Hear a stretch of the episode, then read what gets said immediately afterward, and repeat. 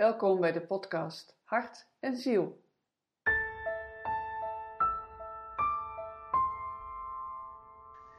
In deze aflevering van de podcast praat ik met Inger Marlies Leeuwenburg. En zij heeft een eigen centrum, Huis voor Vrouw en Wijsheid.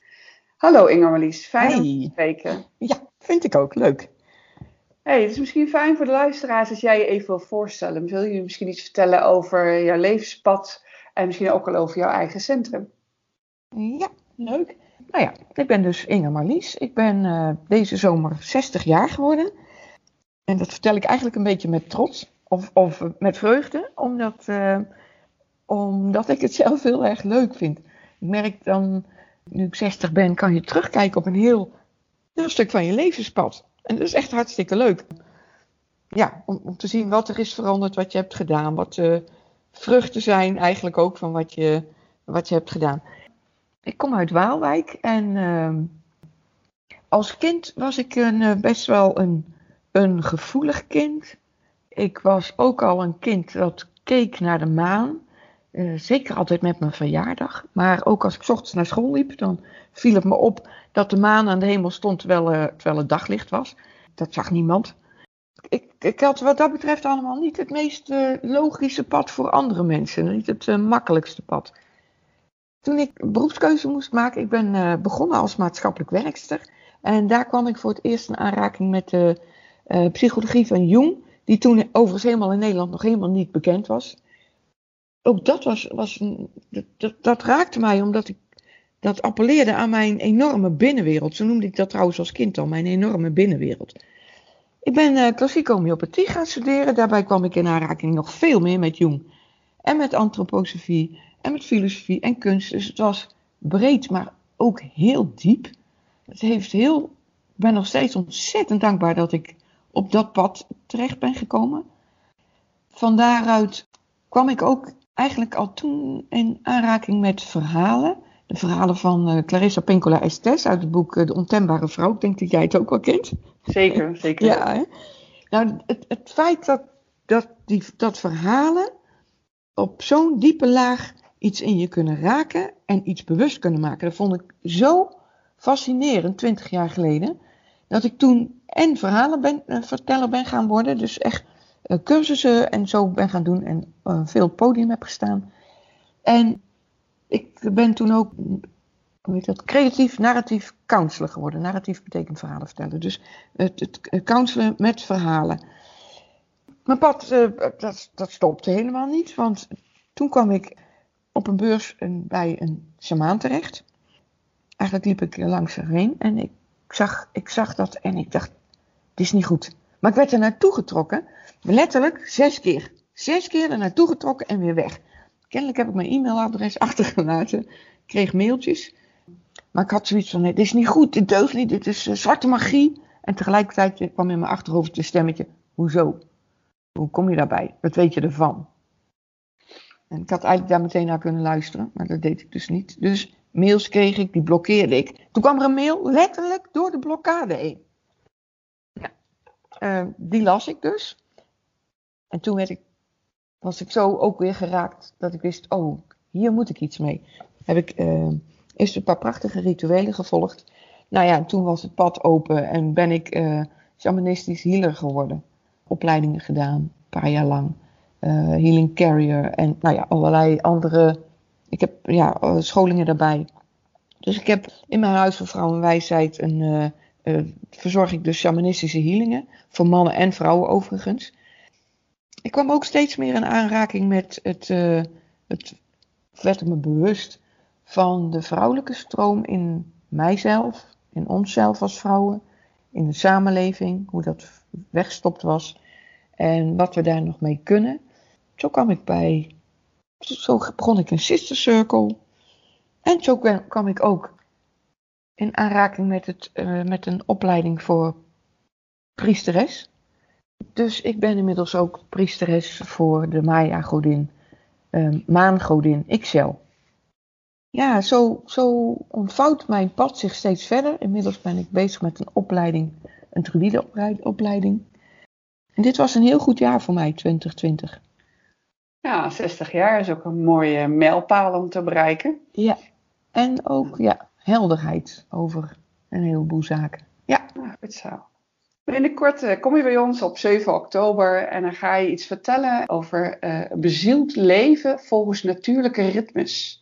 Kun je ons al een kleine sneak preview geven? Wat is dat voor jou? Voor mij is het, wij zijn als mensen aardig losgeraakt van de natuur. Wat ik net over mezelf vertel in dat hele traject van maan en, en ook het, het shamanisme ben ik weer veel meer in contact gekomen daarmee. Veel bewuster geworden van het leven wat wij hebben met de seizoenen, het leven wat je ziet in de bomen. Daardoor maakte ik ook veel dieper weer contact met dat de natuur, ah, bomen bijvoorbeeld, elke plant, maar ook elke steen, een levend wezen is. En dat, dat, dat wij daar niet los van staan. De natuur en wij zijn onlosmakelijk met elkaar verbonden. En om door die verbinding weer aan te halen, keer je makkelijker naar binnen en ga je meer in ritmes leven. En door met ritmes te leven, met de flow van het leven, zo kan je het ook zeggen, in plaats van er tegenin, ga je steeds makkelijker horen wat er bij jouzelf ten diepste leeft. Jouw diepste wezen is jouw ziel, wat jouw ziel jou te vertellen heeft. Oh, mooi, mooi. En je gebruikt daarbij ook het Keltisch jaarwiel. Kun je daar ook iets over vertellen? Hoe, hoe zit dat dan? Ja. Vroeger leefden hier in deze contraien de, de Germaanse en de Keltische volken.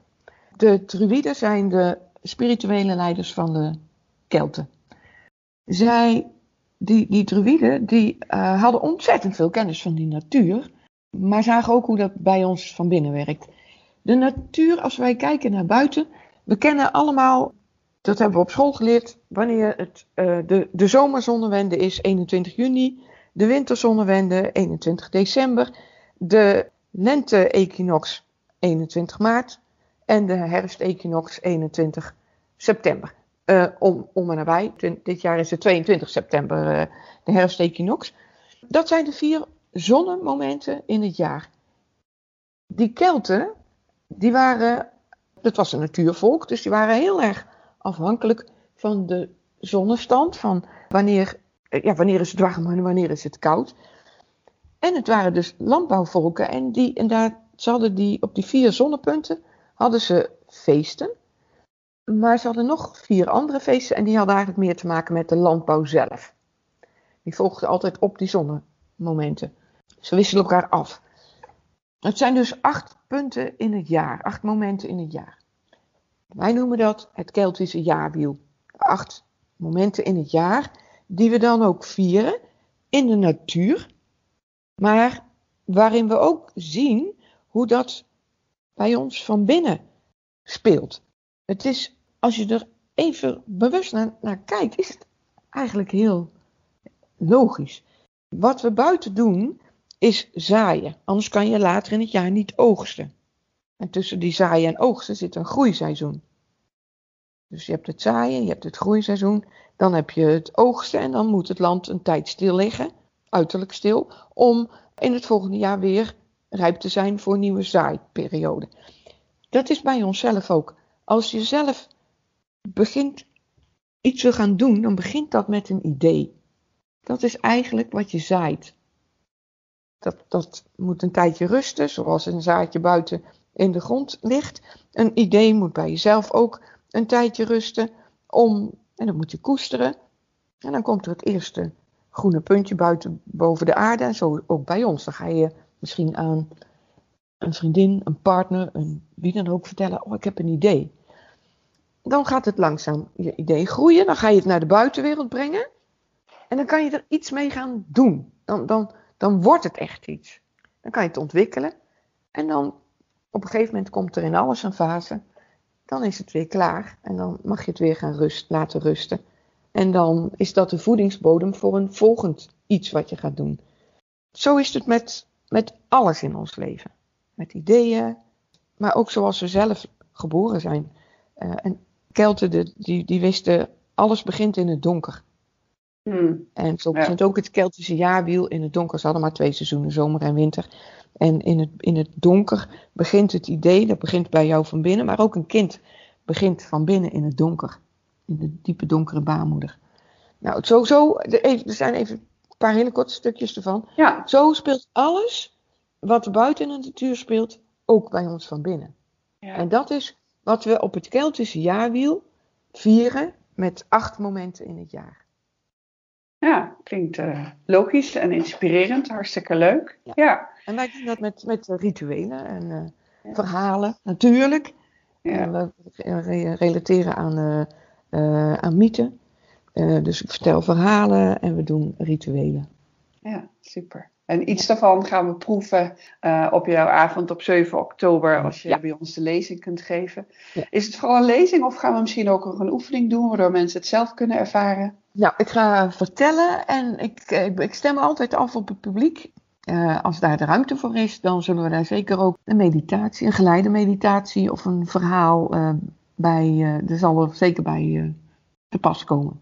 Nou ja, Ik heb superleuk. het paraat. Ik vind het altijd heel erg leuk om goed af te stemmen met het publiek. Wat is de vraag? Wat kan ik... eh, wat Ja, precies. Dat ontstaat Ja. vaak vanzelf wel eh, een mooie avond. Ja. Nou, hartstikke leuk, Ingeblies. Fijn dat je er alvast wat over hebt eh, verteld.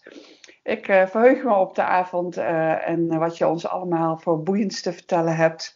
En eh, inschrijven kan nog eh, op de site van Huis van Transformatie. Klik je even op de agenda en dan zie je vanzelf de activiteit van Inger Marlies. En dan zien wij elkaar op 7 oktober. Heel leuk. Dankjewel Saskia. Ik Ja. heb er heel veel zin in. Hartstikke goed. Graag tot dan.